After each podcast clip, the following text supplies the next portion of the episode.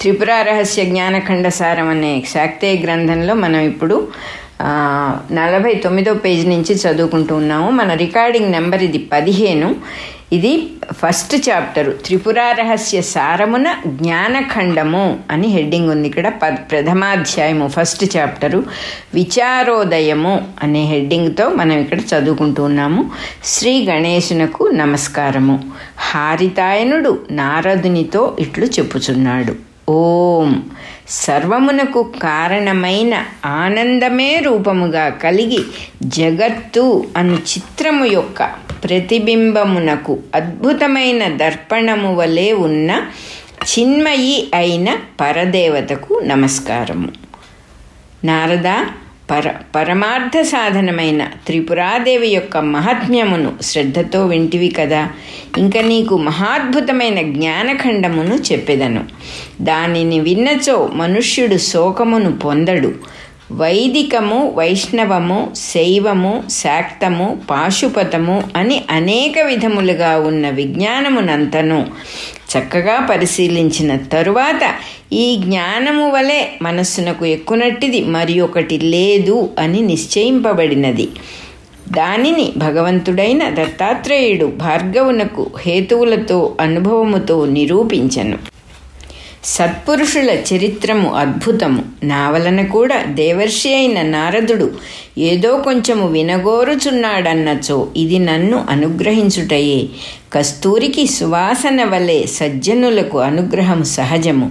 దత్తాత్రేయుని వలన భార్గవరాముడు త్రిపురా మాహాత్మ్యమును విని భక్తి చేత కొంతసేపు తన్మయుడై ఉండి కనులు తెరచి ఆనందాశ్రువులతో గగుర్పాటుతో గురువునకు సాష్టాంగముగా ప్రణమిల్లి లేచి గద్గద కంఠముతో ఇట్లనెను. కరుణాసింధువులైన శ్రీ గురుదేవుల అనుగ్రహముచే నేను ధన్యుడనైతిని కృతకృత్యుడనైతిని తమ దయవలన త్రిపురా మహాత్మ్యమును అంతను వింటిని. ఆ పరమేశ్వరిని ఉపాసింపగోరుచున్నాను. ఆ పద్ధతిని నాకు బోధింపుడు. భార్గవుని యొక్క భక్తిని శ్రద్ధను అర్హతను చూచి దత్తాత్రేయుడు త్రిపురాదేవి ఉపాసనకై అతనికి దీక్షను సంగెను శ్రేష్టమైన ఆ దీక్షను మంత్ర యంత్రాదులతో సక్రమముగా సమగ్రముగా పొంది ఆనందమయుడై ఆ పరమేశ్వరిని ఉపాసించుటకు గురువు యొక్క ఆజ్ఞను పొంది భార్గవుడు ఆయనకు ప్రదక్షిణమాచరించి ప్రణమిల్లి మహేంద్రగిరికి పోయెను. అచ్చట నిత్య నైమిత్తికములైన కర్మలను నిర్వహించుకొనుచు పన్నెండు సంవత్సరములు దీక్షతో త్రిపురాదేవిని ఉపాసించెను. అంతకాలము రెప్పపాటులో గడిచినట్లుండెను. ఒకనాడు ఆయన సుఖముగా కూర్చుండి ఇట్లా అనుకొనెను. పూర్వము మార్గమధ్యమున నేను ప్రార్థింపగా సంవర్తుడు ఏదో చెప్పెను. అప్పుడు అది నాకు కొంచెము కూడా తెలియలేదు. నేను దేనిని కోరి మొదట గురువును ప్రార్థించి తినో అది కూడా మరచి తిని. ఆయన వలన త్రిపురా మహాత్మ్యమును వింటిని కానీ సంవర్తుడు చెప్పినదేదో తెలుసుకొనలేదు. అది కాక సృష్టి ప్రసంగమునందు నేను దత్తగురువును కొన్ని సందేహములు అడిగి తిని. ఆయన కువలుని కథ చెప్పి అవి ఇప్పుడు ఆవశ్యకము కాదు అని సమాధానము చెప్పాను. ఈ లోకము యొక్క పద్ధతి నాకు కొంచెము కూడా తెలియటలేదు ఇంత ఆడంబరముతో ఈ జగత్తు దేని నుండి పుట్టినది? ఎక్కడికి పోవుచున్నది? ఎచ్చట నిలకడ పొందుచున్నది? అన్ని ఎడల అంతయు అస్థిరముగానే కనిపించుచున్నది. అస్థిరములైన విషయములతో వ్యవహారములు స్థిరములైనట్లే జనులు వర్తించుచున్నారు. విమర్శనము లేని ఈ లోకుల వ్యవహారము చిత్రముగా ఉన్నది. ఒక గుడ్డివాణి వెనుక మరి ఒక గుడ్డివాడు పోవుచున్నట్లుగా జనులు వర్తించుచున్నారు. నా వర్తనము కూడా ఇందులకు అన్ని విధములా నిదర్శనముగానే ఉన్నది. నా శైశవమునందు ఏమి జరిగినదో గుర్తులేదు. కౌమారమునందు ఒక విధముగా యవనమునందు ఒక విధముగా ఇప్పుడు మరి ఒక విధముగా వ్యవహారము జరుగుచున్నది. ఈ వ్యవహారములకు ఏమి ఫలమో తెలియటలేదు. ఫలమును కోరి ఎప్పుడు ఏ పని చేయుచున్నను అది చక్కగా ఉన్నదనియే ఆ పని చేయుచున్నారు. అచ్చట ఏమి ఫలము కలుగుచున్నది?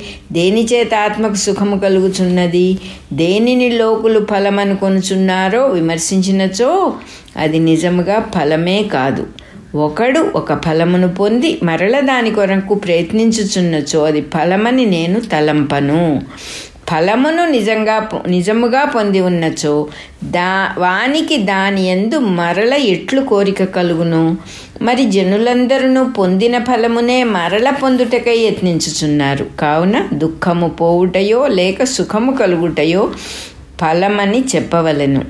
చేయవలసిన పని మిగిలి ఉండగా దుఃఖనాశము గాని సుఖము గాని కలుగదు. కాబట్టి కర్తవ్యమును కలిగి ఉండుటయే దుఃఖములన్నిటిలో పరమ దుఃఖము. శరీరమంతయు దగ్ధమగుచుండగా పాదముల ఎందు మాత్రము గంధము పోయిట వలన గంధము పోయిట వలన గుండెలో బాలము బాణము గుచ్చుకొని ఉండ అప్సరసలు కౌగలించుకునుట వలన క్షయరోగికి సంగీతము వినిపించుట వలన కలుగు సుఖమెట్టిదో కర్తవ్యము మిగిలి ఉన్నవానికి కలుగు సుఖము కూడా అట్టిదే. కర్తవ్యము ఎవరికి లేదో వారే ఈ లోకములో సుఖము కలవారు. కర్తవ్యము మిగిలి ఉన్నవానికి కూడా సుఖము కలుగునన్నచో కొరత వేయబడిన వానికి కూడా గంధము పూసి పుష్పమాలికలు వేసినచో సుఖము కలుగును అని చెప్పవలసి ఉండును. ఆహా ఇది ఎంత విచిత్రము! వందల కొలది కర్తవ్యములు వచ్చి పైబడుచున్నను. ఇచ్చటనేదో సుఖము కలదని దాని కొరకు జనులు ఎల్లప్పుడూ ప్రయత్నించుచునే ఉన్నారు. మనుష్యుల యొక్క ఈ అవిచార మహాత్మ్యమును ఏమని చెప్పుదును? కర్తవ్యములు అనంతములుగా కొండల వలె పైన పడుచున్నను సౌఖ్యమును పొందగోరుచున్నారు. సౌఖ్యము కొరకు సార్వభౌముడు ఎట్లు ప్రయత్నించుచున్నాడో అట్లే బిచ్చకు బిచ్చమెత్తుకొనివాడు కూడా ప్రయత్నించుచున్నాడు. రాజు సుఖము వేరు బిచ్చగాని సుఖము వేరు. ఇరువురును తాము కృతకృత్యులైనట్లే తలచుచున్నారు. ఫలమును గూర్చి ఆలోచన లేక అందరూ ఏ మార్గమున పోవుచున్నారో నేనును ఆ మార్గముననే పోవుచున్నాను. విమర్శ లేని ఈ లౌకిక వ్యవహార ప్రజ్ఞ ఇంక చాలును. ఈ విమర్శతోనే దయానిధి అయిన గురువు యొద్దకు పోవలెను. వెనుక నేను తెలుసుకొనగోరినవి ఇప్పుడు తెలుసుకొనవలసినవి అయిన విషయములు సందేహములు సముద్రము వలె ఉన్నవి. ఆయన కావించు బోధను నౌక చేత ఈ సముద్రమును దాటెదను. ఇట్లు నిశ్చయించుకొని భార్గవరాముడు గంధమాదన శైలమునకు పోయి దత్తాత్రేయునకు సాష్టాంగముగా ప్రణమిల్లెను. ఆయన భార్గవును ఆశీర్వదించి ఆదరముతో ఇట్లనెను వచ్చా? లెమ్ము. నిన్ను చూచి చాలా కాలమైనది. నీకు కుశలమే కదా? భార్గవుడు కూర్చుండి అంజలి ఘటించి ఇట్లు పలికెను. కరుణాసింధువులైన తమ యొక్క అనుగ్రహమునకు పాత్రుడనైన నాకు కుశలమునకు లోపమెట్లు కలుగును. ఇంతకాలము తమ పాదముల సన్నిధి నుండి దూరముగా ఉంటిని అను చింత తప్ప నాకు ఏ కొరతయు లేదు. ఇప్పుడు తమ దర్శనము చేత ఆనందపూర్ణుడనై ఉన్నాను. కానీ నా హృదయమునందు చాలా కాలముగా ఒక సందేహము మెదలుచున్నది. తమరు అనుమతించినచో అడుగుదును. అది విని దయానిధి అయిన దత్తగురువు ప్రీతుడై భార్గవ నీ సంశయమేమో అడుగుము. నీవు కోరిన విషయమును చెప్పుదును అని పలికెను. ఇది జ్ఞానఖండమున విచారోదయము అన్న ప్రథమాధ్యాయము.